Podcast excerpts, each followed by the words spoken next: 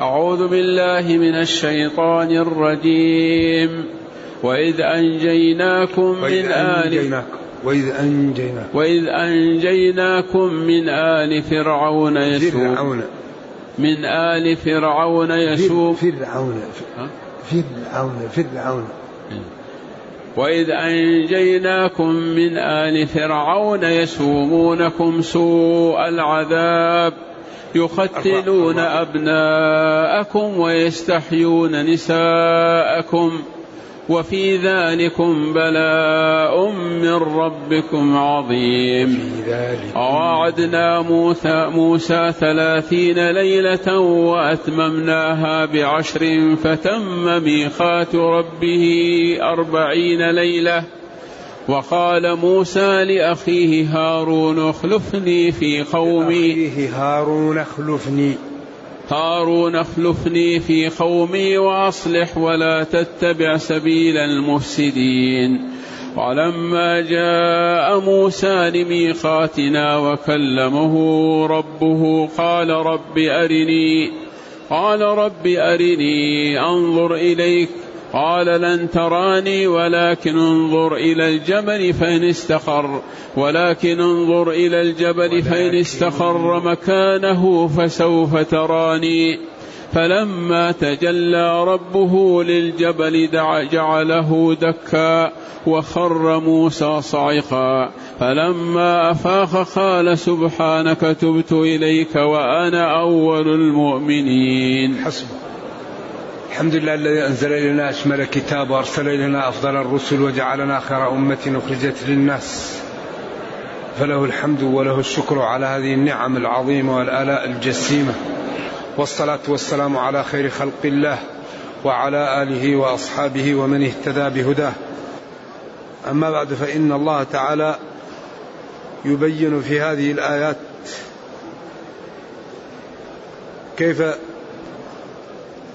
قوم موسى قالوا لموسى ما لا يصح أن يقولوه. قالوا له اجعل لنا إلها كما لهم آلهة. قال إنكم قوم تجهلون. اذا من أكبر أمارات الجهل عبادة غير الله. من أكبر دلالات الجهل العصيان. لأن الذي يعلم عظمة الله يتجنب المعاصي. إن حرف توكيد هؤلاء الذين يعبدون الأصنام متبر ما هم فيه. التدبير هو الهلاك والضياع والإبطال وباطل ضلال ولا يجدون ثمر لعملهم فيه. وباطل ما كانوا يعملون. ثم وضح وقال أغير الله أبغيكم إلها؟ أطلب لكم غير الله تعبدونه؟ والحال أنه فضلكم على عالمي زمانكم وأعطاكم من النعم. ما الله به عليم ودفع عنكم من النقم. ما تعلمون؟ أغير الله أب أدعوكم أن يكون لكم ربا. فالحقيقة هذا عيب لهم وإزراء بهم وإنكار عليهم ما طلبوا. غير الله أبغيكم إلها وهو فضلكم على العالمين. الله تعالى فضلكم على عالم زمانكم وأعطاكم من النعم ودفع عنكم من النقم. ما به تشكرونه فتطيعونه وتوحدونه. أما تطلبون أن تجعلوا له الأوثان والأصنام فهذا يدل على جهلكم ويدل على عدم شكركم. ثم قال وإذا أنجيناكم. إذ ظرف لما مضى من الزمان. أنجيناكم خلصناكم وأنقذناكم من آل فرعون من فرعون وجماعته. يسومونكم. سامه الشيء إذا أذاقه إياه. ومن السوم الذي يريد أن يذوق البضاعة هل يشتريها أو سامه سوء العذاب إذا زاوله عليه ومارسه سوء يعني هو نهاية يعني ساءه إذا عمل فيه ما يؤلمه أو يغضبه أو أو أو ينقص حياته. بعدين سوء العذاب يعني أشد العذاب. يسومونكم يوقع يوقعون بكم أشد العذاب. ما هو أشد العذاب؟ هو الذي ذكر بعده. ولذلك يذبحون أبناءكم يمكن عطف بيان أو بدل اشتمال من يسومونكم سوء العذاب. لأن يسومونكم سوء العذاب هو بعينه يذبحون أبناءكم ويستحيون نساءكم. هذا هو سوء العذاب. إذا يبدل منه هذا أو عطف بيان منه. يسومونكم سوء العذاب هنا يقتلون وفي يقتلون. يقتلون يدل على التكثير ويقتلون يدل على القتل وهما قراءتان سبعيتان. أبناءكم أولادكم. ويستحيون يستبقون نساءكم فلا يقتل يقتلونهم. فلا يقتلونهن. وفي ذلكم بلاء من ربكم عظيم. البلاء محتمل لإنقاذكم ومحتمل لما يقع بكم ومحتمل للاثنين لأن الابتلاء يكون بالنعم ويكون بالنقم ويكون بهما معا. ونبلوكم بالشر والخير فتنة. لتبلون في أموالكم وأنفسكم. ألف لام ميم. أحسب الناس أن يتركوا أن يقولوا آمنا وهم لا يفتنون. لذلك هذه الدنيا خلقها الله للابتلاء.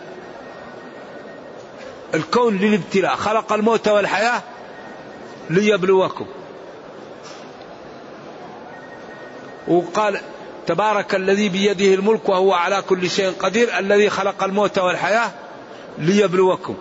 وقال في أول سورة هود وما من دابة في الأرض إلا على الله رزقها ويعلم مستقرها ومستودعها. كلهم في كتاب مبين وهو الذي خلق السماوات والأرض في ستة أيام وكان عرشه على الماء ليبلوكم. فهذا الخلق خلق للابتلاء. وقال ولا يزالون مختلفين إلا من رحم ربك ولذلك خلقهم. خلقهم للابتلاء وللرحمة وللعذاب عياذا بالله. وقال في هناك الطور وما خلقت الجن والإنس إلا لآمرهم وأنهاهم. فيعبدني من قدرت له السعادة ويعصيني من قدرت عليه الشقاوة وهو للابتلاء على أصح التفاسير. لأن العبادة هنا المقصود بها المطالبة بالعبادة وهو الابتلاء. ما خلقتهم إلا لأطالبهم بالعبادة لأبتليهم بأن نقول لهم اعبدوني فيعبدني من قدرت له السعادة ويعصيني من قدرت له الشقاوة كما قال فمنهم شقي وسعيد. إذا هذا الكون خلق للابتلاء ووضع له ميزان وجاءته الرسل وبين له كل شيء ولا يهلك إلا هالك.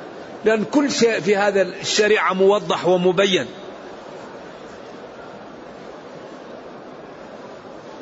ثم يقول جل وعلا واذكر حين أنجيناكم أنقذناكم من آل فرعون جماعة فرعون يسومونكم سوء العذاب الذي بيانه يقتلون أبناءكم ويستحيون نساءكم. وفي ذلكم بلاء اختبار وامتحان من ربكم عظيم. إما في النعمة بتخليصكم أو مما كنتم فيه من العذاب. ثم قال وواعدنا موسى ثلاثين ليلة. الإسرائيليات فيها أنه يكاد المفسرون يتفقوا على أنه شهر ذي القعدة وأتممناها بعشر وهي عشر ذي الحجة. ولا أعرف هذا ثابت وإنما ذكره المفسرون. فتم ميقات ربه أربعين ليلة ليأتيهم بالتوراة. وقال موسى لأخيه هارون خلفني في قومي وأصلح ولا تتبع سبيل المفسدين. لما ذهب موسى لمناجاة ربه وقال لهم سأجلس عنكم أربعين ثلاثين يوما. فلما انتهت الثلاثين ولم يأتي عبدوا العجل. وقالوا لعل موسى مات وتأخر أو خلف لنا. موسى لما جلس ثلاثين يوما طابت له العبادة فاستزاده ربه عشرة أخرى.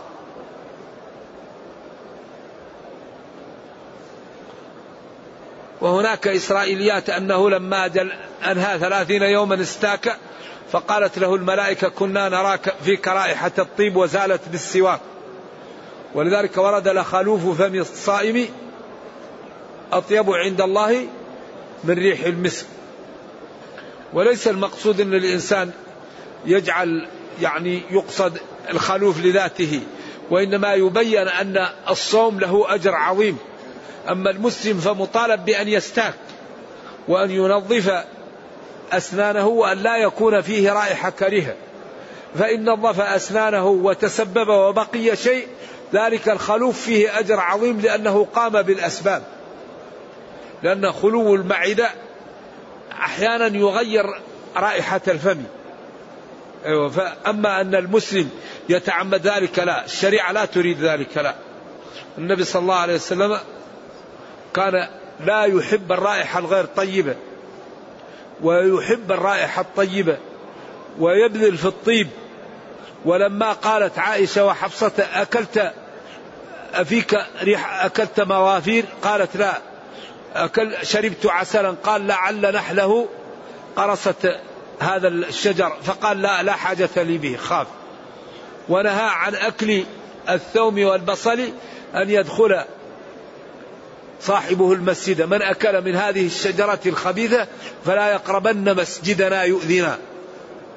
إذا الرائحة الطيبة مطالب بها والإنسان ينبغي أن لا يؤذي إخوانه فأن يكون تكون رائحته طيبة وأن لا يأكل الطعام الذي يأتي في الجسم رائحة غير جيدة فإن أكله يتحرز لأن أذية المسلم لا تجوز.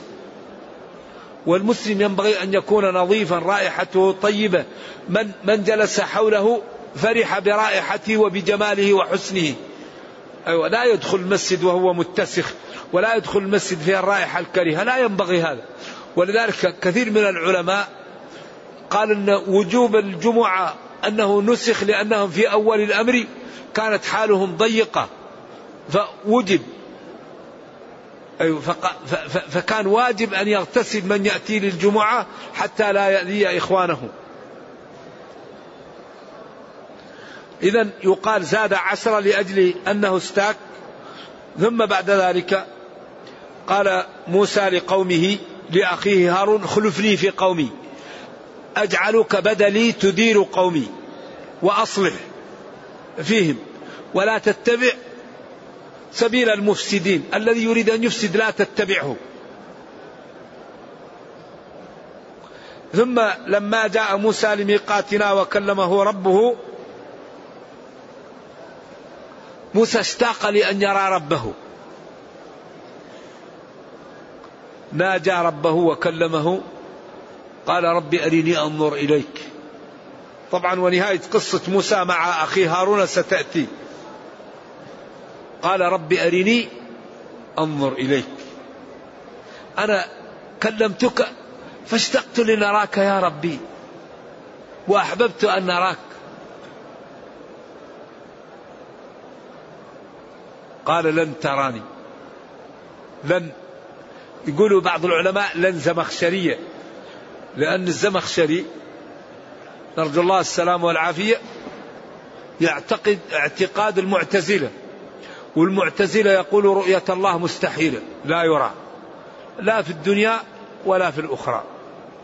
وأهل السنة يقولون رؤية الله جائزة في الدنيا لكن لن تقع إلا بعد البعث. لن تروا ربكم حتى تموتوا.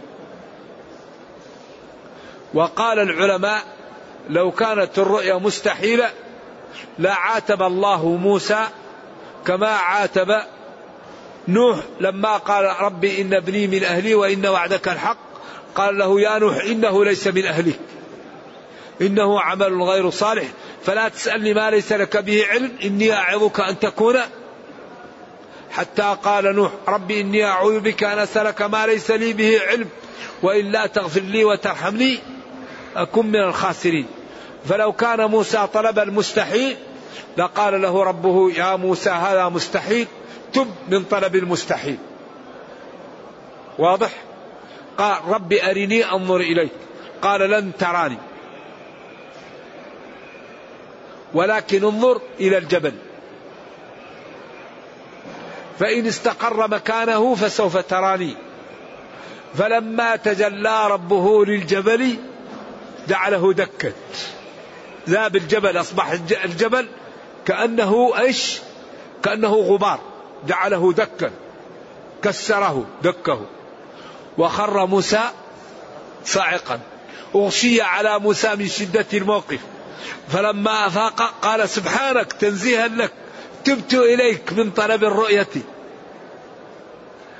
وأنا أول المؤمنين بك أو من قومي أو أول المؤمنين بأن هذا لا لا تستطيعه المخلوقات في الدنيا.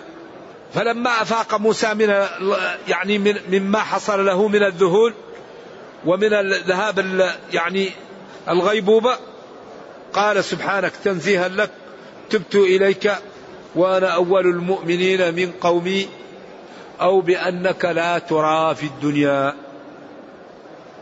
وهنا وقفة طويلة بين أهل السنة والمعتزلة. فالمعتزلة يعني يؤولون الآيات الموجودة في هذا ويقول لا يرى الله. وأهل السنة يقولون رؤية الله غير مستحيلة عقلا في الدنيا ولكن الله لا يرى في الدنيا. فالنصوص ثبتت أنه لا يرى إلا بعد الموت والبعث وأن النفوس تتكون تكون يختلف عن الآن. ولذلك إنكم سترون ربكم لا تضامون فيه كما ترون البدر ليلة تمام. وقال وجوه يومئذ ناظرة إلى ربها ناظرة. لهم ما يشاءون فيها ولدينا مزيد. نعم هذه الرؤيا يوم القيامة للمؤمنين ثابتة ولا ينكرها إلا شخص يعني عياذا بالله مبتدئ وعنده مشاكل. نعم. رؤية لائقة بجلال الله وكماله نستعمل فيها الأسس الثلاثة. التنزيه والتصديق وقطع الطماع عن إدراك الكيفية. لأن صفات الله كلها من باب واحد. نرى الله رؤيا لائقة بجلاله وكماله من غير تكييف ولا تعطيل ومن غير تمثيل ولا تشبيه. كما قال تعالى ليس كمثله شيء وهو السميع البصير. نثبت له رؤيا ولا يضامون فيه. ولذلك إذا رأوه يعني يجدون من المتع ومن النعيم ما لا يعلمه إلا الله. وأما أعوذ بالله أهل الكفر والضلال كلا إنهم عن ربهم يومئذ لمحجوبون. يفهم من دليل الخطاب أن أهل آه، الجنة ليسوا بمحجوبين عن ربهم. نعم. نرجو الله السلام والعافية. قال يا موسى إني اصطفيتك على الناس.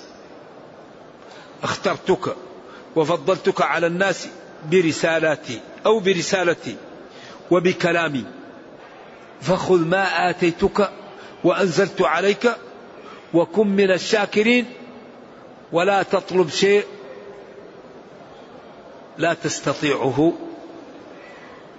ولا يمكن أن يكون. وهو رؤية الله في الدنيا. يا موسى إني اصطفيتك أخترتك على الناس على كثير من الناس برسالاتي برسالتي التي أرسلت إليك أو بما أرسلت لك من الوحي بعد الوحي. وبتكليمي لك. من غير واسطة. فخذ ما آتيتك من الشريعة وكن من الشاكرين على النعم التي أسديتك ومن النقم التي دفعت عنك. ثم قال وكتبنا وكتب الله لموسى في الألواح من كل شيء موعظة. مما يحتاجه من الحلال والحرام ومن المواعظ ومن الأمور التي يحتاجها قومه.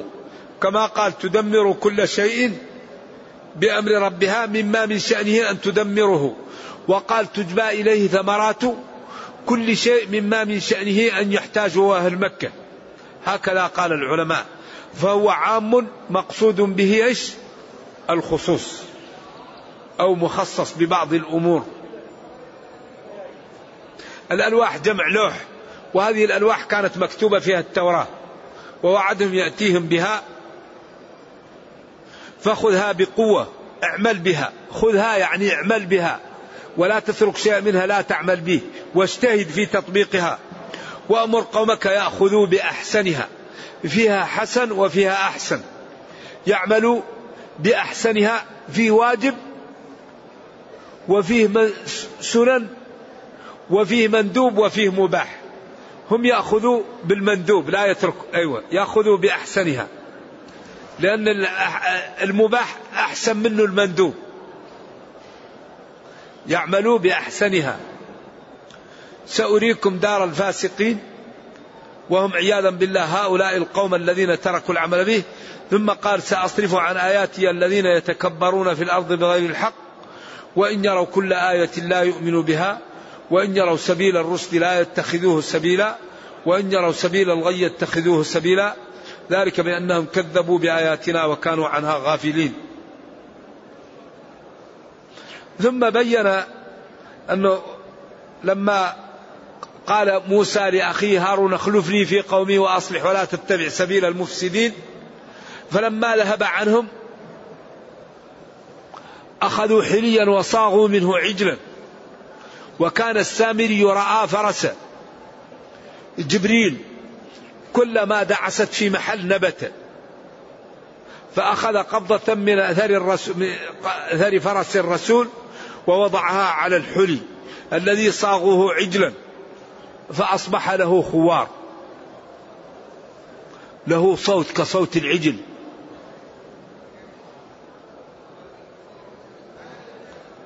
وبعدين لما عبدوه وجاء موسى ورآهم يفعلون هذا أخذ الألواح ورماها حتى تكسرت وأخذ برأس أخيه وبدأ يضرب فيه. صلوات الله وسلامه عليهما. قال ابن أم لا تأخذ بلحيتي ولا برأسي. إني خشيت أن تقول فرقت بين بني إسرائيل ولم ترقب قولي. قال فما خطبك يا سامري؟ قال بصرت بما لم يبصروا به فقبضت قبضة من أثر الرسول فنبذتها وكذلك سولت لي نفسي. فبين القصة في هذا الأمر والحقيقة نترك المجال لبعض الأسئلة للحج ونكتفي بهذا القدر ونرجو الله جل وعلا أن يوفقنا وإياكم لما يحبه ويرضاه وأن يجعلنا وإياكم من المتقين إنه خير مسؤول والقادر على ذلك وصلى الله وسلم وبارك على نبينا محمد وعلى آله وصحبه والسلام عليكم ورحمة الله وبركاته. يقول ما حكم حمل المحفظة على هيئة حقيبة صغيرة وتعليقها على الرقبة للمحرم وذلك لحفظ النقود؟ وهل هناك خطأ في ذلك؟ لا لا.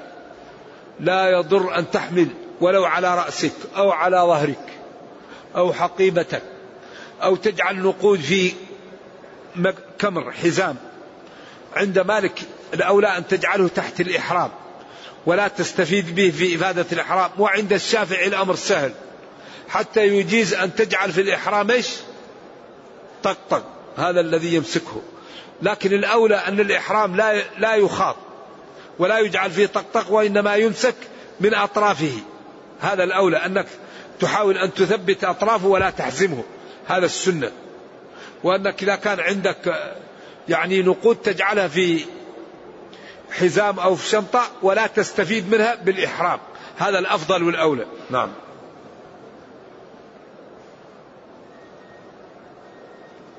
ما حكم لبس النعل الذي به خيط؟ لا يضر. ليس المقصود الخيط. المقصود ما يحيط بالجسم. لو عملت إحراما وجعلت من عشرة وكل اثنين تخيطوا وتجعله مثل الإزار لا يضر. المهم شيء محيط بالجسم مثل هذا. يكون محيط ولو معمول من الماكينة معمول من المصنع هكذا. لأن المقصود شيء لا يحيط بالجسم. المخيط المقصود به شيء دائر على الجسم. أيوة مثل الثوب أو مثل ال... الذي يلبس. مثل الفوطة أو كذا. شيء يكون دائر بك. أما يكون طرفه مفتوح وأنت تضم لا يضر أو تفسخ الثوب أو أي شيء وتتأزر به لا يضر. المهم لا تلبس شيء يدخل في الرقبة أو يدخل في الكم. أما أي لباس اتزرت به لا يضر. واضح؟ هذا المقصود.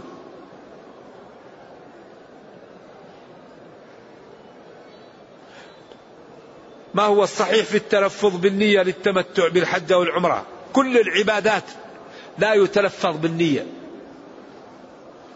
لكن ورد لباك حجا. لباك عمرة. لباك حجا وعمرة. لأن الأنساك ثلاثة.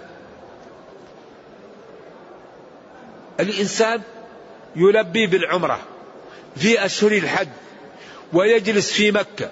وهو ليس من أهل مكة. فإذا كان اليوم الثامن طلع بالحج هذا يسمى متمتعا. الثاني يقول لباك حجا وعمرة مع بعض. هذا يسمى قارنا ويسمى متمتعا أيضا لأن القارن والمتمتع كل منهم يسمى متمتعا. النسك الثالث أن يقول لباك حجا. والأنساك الثلاثة الإجماع على أن كل واحد منهم صحيح ويجزي. واختلف العلماء في الأفضل منهم. فعند الإمام أحمد الأفضل التمتع. لقوله دخلت العمرة في الحجة لو استقبلت من أمري ما استدبرت لما سقت الهدي ولجعلتها عمرة. قالوا ألعامنا هذا؟ قال بل لأبد الأبد. والأحناف عندهم القران. وقالوا اختاره الله لنبيه ولا يختار لنبيه إلا الأفضل. والشافعي ومالك قالوا الإفراد أفضل لأن الله قال وأتم الحج والعمرة وهو أن تحرم بكل واحد منهما من دويرتك. تأتي بسفر مستقل للحج ولسفر مستقل للعمرة. وهذا إذا فعله الإنسان قد يكون أفضل الأنساك الإفراد بالطريقة هذه. أما الذي يأتي بعمرة من التنعيم فالأفضل له التمتع والذي يسوق الهدي أفضل له القران. إذا كل من الأنساك الثلاثة أفضل باعتبار. الذي يأتي بعمرة من التنعيم بعد الحج أفضل له التمتع. والذي يسوق الهدي أفضل له القران. والذي يأتي بسفر مستقل للحج وبسفر مستقل للعمرة أفضل له الإفراد. والحقيقة هذه الأنساك وهذا العمل ينبغي للذي يدخل فيه أن يتنبه حتى يأخذ الأجر كاملا. إذا التلفظ بالنية لا يلزم لأن النية في القلب. وليس من السنة التلفظ بالنية إلا عند الشافعية للموسوس. أما الجمهور عندهم التلفظ بالنية لأن النية هذا شيء ينعقد عليه القلب ما تكون عليه. أنت مسافر بكرة الذي تبيت عليه هو النية. أنت بكرة عندك مثلا اختبار ما تنام عليه هو نية اختبار. يعني فالنية هو ما يعقد عليه القلب. ما معنى تعرض أعمال أمتي يوم الاثنين ويوم الخميس؟ لا هذا يعني يوم الاثنين ويوم الخميس تعرض الأعمال فيه. ولذلك أمر بصوم يوم الاثنين ويوم الخميس حتى يعرض عمله وهو صائم. نعم. يقول الحشف الذي يخرج من التمر يكون مختلطا بقليل من التمر الذي يقع في الأرض. أثناء جني التمر هل في هذا الحشف زكاة وكيف تكون تمرا أو حشفا أو نقودا؟ أنت عندك تمر فأنت بالخيار إذا كان كل نوع من التمر فيه النصاب تزكي كل نوع على حاله. ليس فيما دون خمسة أوسق صدقة. ست هلتمائة صاع. اللي أقل من هلتمائة صاع لا زكاة فيه. إذا بلغ التمر عندك ثلاثمائة صاع وكانت وكان هذا النخل يسقى ب بإيش؟ بالسماء في نصف العشر وإذا كان يسقى بال في العشر وإذا كان يسقى بالسواني ففي نصف العشر. فأنت إن أردت أن تعمل كل نوع من التمر تزكيه لحاله.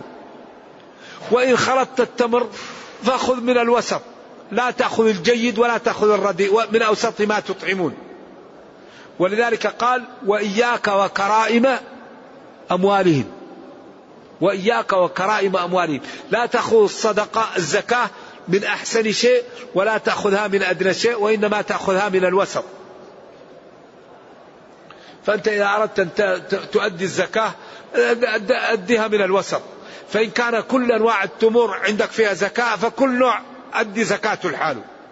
وإن كانت كلها لا بد أن تجمعها أجمعها وأدي الزكاة من الوسط. فلا تأتيها من الحشف.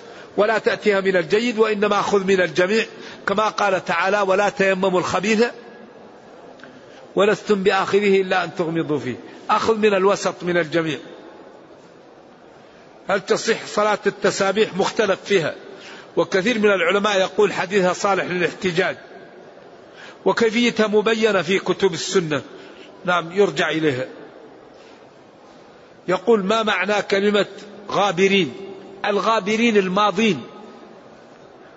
أيوة غابر يعني غبر يغبر إذا مشى انتهى. عجوز في الغابرين من الماضين يعني كبيرة. في علم المناسبات بين السورة. ما المناسبة بين سورة الأنفال وسورة براءة؟ الأنفال مقدمة لبراءة.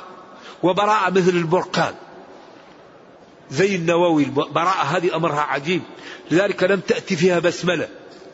براءة من الله ورسوله. والكفار أمامكم واحد من ثلاثة لا رابع لها. يا تدخلون في الإسلام. يا تخندقون وتجمعون السلاح والعتاد يا تأخذون أموالكم وذراريكم وتخرجون من بيت من حرم الله. واعلموا أنكم غير معجز الله. وأن الله مخزي الكافرين فسيحوا في الأرض أربعة أشهر. وما بكم إلا واحد من ثلاثة خيارات. فالأنفال هي مقدمة للتوبة وتهيج لها. لذلك هذه الأنفال وبراءة عجيبة تسيل اللعاب. براءة من الله. براءة. لذلك هي مهيئة ومهيئة للتوبة. ولذلك التوبة مثل البركان. ما جاءت فيها البسملة. كل السور فيها بسملة إلا براءة. لأنها بالسيف نزلت. نعم. وإن كان الحديث لا يصح لكن معناه الصحيح أما ما ذكره عن عثمان وأن النبي صلى الله عليه وسلم توفي ولم يبين لهم هذا مرجوح. لأن الله بين لهم والنبي صلى الله عليه وسلم بين لهم. وفي الحديث الصحيح عن بعض الصحابة آخر سورة نزلت براءة التوبة ولا أكثر من 11 اسم. فكيف ما بين لهم وهي لها أكثر من 11 اسما؟ فما ذكروه لا يصح. نعم. والمناسبات أحيانا تكون واضحة وأحيانا تكون خفية فما وضح نقوله وما لم يضح لا نت... وما لم يتضح لا نتكلف. وللسيوطي رسالة جيدة في هذا. المناسبات بين السور وللبقاع أيضا جيد في هذا وبعض المفسرين يعتني بهذا. وقد تكلم الإمام بن محمد بن علي الشوكاني في تفسيره على أن هذه المناسبات لا تنبغي وهو أحيانا يقولها يأتي بها. ما المقصود بالنسك في قوله تعالى ففدية من صيام أو صدقة أو نسك؟ النسك الذبيحة هنا بدليل صيام أو صدقة. صيام يصوم أيام أو يتصدق بحب أو تمر أو شعير أو ذرة أو نسك يذبح شاه تجزئ في الأضحية. هذا يقول ما حكم من يدخن في الحج وهو محرم؟ وهل يحصل على الحج المبرور؟ الذي يدخن وهو محرم يأذي المسلمين بالدخان لأن الدخان رائحته منتنة ومؤذي. نرجو الله السلام والعافية. فينبغي لمن يريد أن يحج لا يدخن الحقيقة يبتعد عن الدخان لأنه مؤذي يأذي الملائكة ويأذي جيرانك ويأذي أهل بيتك. ومضر للجسم ومتلف للمال. لذلك هذا الدخان مضر جدا. هل يجوز أن تشتري الهدي من هنا بالنسبة للمتمتع؟ إذا اشتريت الهدي من هنا كن قارنا لأنك تسوقه أو تحمله معك ويكون هذا طيب. يقول كيف يصلي إذا مرض؟ يعني أصيب بمرض في المسالك وعملت له قسطرة كيف يصلي؟ يصلي. فإن استطاع أن يتطهر يصلي وإن استطاع أن يتوضأ يتوضأ وإن لم يستطع يتيمم. ولو هو نجس يتيمم ويصلي. الصلاة لا تسقط إلا عن فاقد العقل. ما تسقط الصلاة عن من عنده العقل. صلي واقف. فإن لم تستطع فجالس. فإن لم تستطع على جنبك فإن لم تستطع فمستلقي فإن لم تستطع فبشفتك أو بعينك. لا تسقط الصلاة إلا عن فاقد العقل.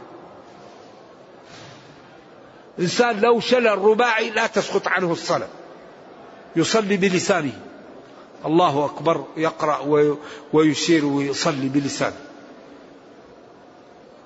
لا تسقط الصلاة إلا عن فاقد العقل. لذلك قال بعض العلماء من تركها فقد كفر. لأن كل الواجبات تسقط مع وجود العقل إلا الصلاة. الصلاة لا تسقط إلا عن فاقد العقل. ما معنى قوله صلى الله عليه وسلم لا تجعلوا بيوتكم قبورا؟ ولا تتخذوا قبري عيدا. جزاك الله خير. يعني المسلم يصلي في بيته لأن القبر لا يصلى فيه ومنهي عن الصلاة فيه. ولذلك النافلة في البيوت أفضل منها في, المساجد. إلا لأصحاب العلم الذين يصلون ليقتدى بهم. أما صلاة المرء في بيته أفضل إلا المكتوبة. إما أنها لا تضاعف في المساجد وإن كانت تضاعف في هذه المساجد فهي في البيوت أفضل لأن هذا الحديث سببه التراويح. لما صلى بهم ليلة أو ليلتين واجتمعوا وجلس حصبوه بالحصى قال أيها الناس إني رأيت مكانكم ولولا أني خشيت أن تفرض عليكم فصلوا في بيوتكم. فإن, فإن صلاة المرء في بيته أفضل إلا المكتوبة. فصلوا في بيوتكم فإن صلاة المرء في بيته أفضل المكتوبة والحديث الصحيح. إذا لا تجعلوا بيوتكم قبورا أي صلوا فيها لأن القبر ما يصلى فيه. بعدين قال ولا تجعلوا تتخذوا قبري عيدا. الواحد يتكرر على على على القبر لا. يعود إليه مره مرة لا. كان ابن عمر إذا أراد أن يسافر جاء للنبي صلى الله عليه وسلم ولأبي بكر وعمر وسلم عليهم. وإذا جاء من السفر جاء وسلم. هذا ابن عمر ورد عنه هذا. أما إنسان كل يوم يأتي لا. هذا الذي يظهر. هناك من يضع كفه مكان سجوده بعد انتهاء الصلاة فلهذا أصل لا أعرفه لا أعرف له أصل. هل دعاء السفر؟ دعاء السفر إن شاء الله مستجاب. هل دفع مبلغ الهدي للبنك مقدم قبل يوم يجوز؟ لا, لا يضر إن شاء الله. ما حكم المداومة على صيام يوم الجمعة بحجة أن فيه ساعة يستجاب فيها الدعاء؟ هذا بدعة. لأن النبي صلى الله عليه وسلم نهى عن صوم يوم الجمعة بمفرده. أيوة. وإن قال بعض العلماء بخلاف هذا. يوم الجمعة تصوم يوم قبله ويوم أو يوم بعد ويوم السبت أيضا. أيوة. أما بقية الأيام تصوم يوم الاثنين ويوم الخميس سنة والأيام الأخرى مباحة لكن يوم الجمعة لا يصام لحاله. ويوم السبت أيضا فيه شيء. إلا إذا كان في صوم تصومه. أيام البيض أو عشر ذي الحجة أو تصوم يوم وتفطر يوم. أو عاشوراء أو محرم أيام مرغب في صيامها. إذا كان فيها يوم السبت لا غبار صمه. أو يوم الجمعة لا يضر. كثير هذا. ما حكم خروج الريح أثناء الطواف؟ يتوضأ ويعيد الطواف ولا يبري. على القول الصحيح. لأن الطواف صلاة والصلاة من انتقض وضوء فيها لا يبري يعيد الصلاة. هذا يقول صليت المغرب جمع تأخير منفردا قبل أن يصلي الإمام العشاء ثم صليت مع الإمام العشاء أربعا. فهل هذا صحيح؟ دخلت على الإمام يصلي المغرب جمع تأخير فصليت معه ركعتين بنية العشاء. ونهيت صلاة العشاء قصدا والإمام لم يزل يصلي الركعة الثالثة من المغرب. يا سلام. فهل هذا صحيح؟ هذا مشكل. أيوة. الله أعلم. فيه من يقول صحيح وفيه من يقول غير صحيح. والله أعلم. يقول امرأة غادرت من مزدلفة العام الماضي قبل الحادي عشر ليلا فما عليها ما عليها شيء إذا كانت جلست مدة لأن النساء من أهل الأعذار. يقول وضح أيها الشيخ لنا جزاك الله خيرا هل محفظة يضع فيها النقود فوق الإزار لحفظ النقود والهاتف يجوز أو لا؟ يجوز لكن الأولى تجعلها تحت الإزار خروجا من الخلاف. يجوز. ويجوز أن تجعلها في محفظة وتضعها في رقبتك. لا يضر يجوز. هنا يقول وضح لنا الأرجح من الأنساك الثلاثة لمن له سعة مادية. كل الأنساك صحيحة وكلها فاضلة. لكن الذي يريد أن يأتي بعمرة من التنعيم بعد الحج الأفضل له في نظر التمتع. والذي يسافر بحج مفرد للعمرة وبالحج مفرد للحج الأفضل له الإفراد. والذي يسوق الهدي أفضل له القران. كل منهم فاضل باعتبار. يقول امرأة حاضت في أيام الحج وما بقي لها وقت طواف الإفاضة وحركت إلى بلادها. ما حكم طواف الإفاضة لهذه المرأة؟ الجمهور يقولون لا تطوف لأنه قال غير أن لا تطوفي بالبيت. وقال صلى الله عليه وسلم عقرى حلقاء حابسة ناهية قالوا إنها طافت طواف الإفاضة فأسقط عنها طواف الوداع. والذي ينبغي أن يكون بين المسلمين تعاون على البر وأن أي حجيج جاء يهيئ وقت للمرأة إذا حاضت أنها لا تستعجل حتى تطهر وتطوف. فإن فعلت ذلك فالدين يسر كما يقول شيخ الإسلام بن تيمية. قال الكفر حرام فإن اضطريت لك ذلك. الكذب حرام فإن اضطريت لك ذلك. الميتة حرام فإن اضطريت لك ذلك. كل شيء تضطر له لك. طيب قال الحائض إذا أرادت تمشي للرفقة عنها فراح وأتى بعمومات الشريعة علما بأن القضية فيها نص صريح لكن هو نظر إلى جملة الشريعة. قال ما من شيء في الشريعة تضطر له إلا لك ذلك. وأبو حنيفة يقول إن الطهارة لماذا؟ للطواف واجب وليست لازمة. إذا يقول من طاف وهو محدث فطوافه صحيح وعليه دم. فشيخ الإسلام بن تيمية نظر إلى هذا وهذا وقال تتحفظ وتطوف ولكن أن الصريح خلاف هذا. أسماء بنت زوجة أبي بكر لما ولدت في ذي الحليفة قال غير أن لا تطوفي بالبيت. غير أن لا تطوفي بالبيت. والمرأة لما قالوا إنها حاضت قال أحابستنا هي؟ أحابستنا هي؟ وهم لا يجوز لهم البقاء أكثر من أربعة أيام لأنهم هاجروا. على ما يقول كثير من العلماء قال أحابستنا هي؟ قالوا إنها طافت طواف الإفاضة فأسقط عنها طواف الوداع. فهذه نصوص صريحة الحقيقة ولذلك ينبغي أن يكون هناك تخطيط لعدم طواف الحائض وأن يؤخر لها أو تبدل آه، مكانها لغيرها. نعم.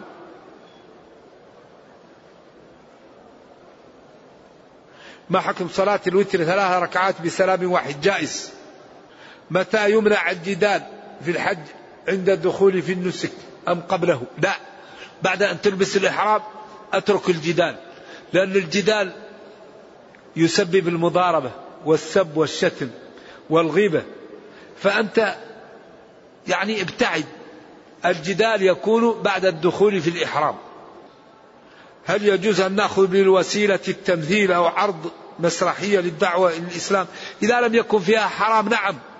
إبراهيم على أصح التفاسير قال هذا ربي. فلما جن عليه الليل رأى كوكبا قال هذا ربي أي على زعمكم. فلما أفل قال لا أحب الآفلين. فلما رأى القمر بازغا قال هذا ربي. فلما أفل قال لئن لم يهديني ربي لأكونن من القوم الضالين. فلما رأى الشمس بازغة قال هذا ربي هذا أكبر.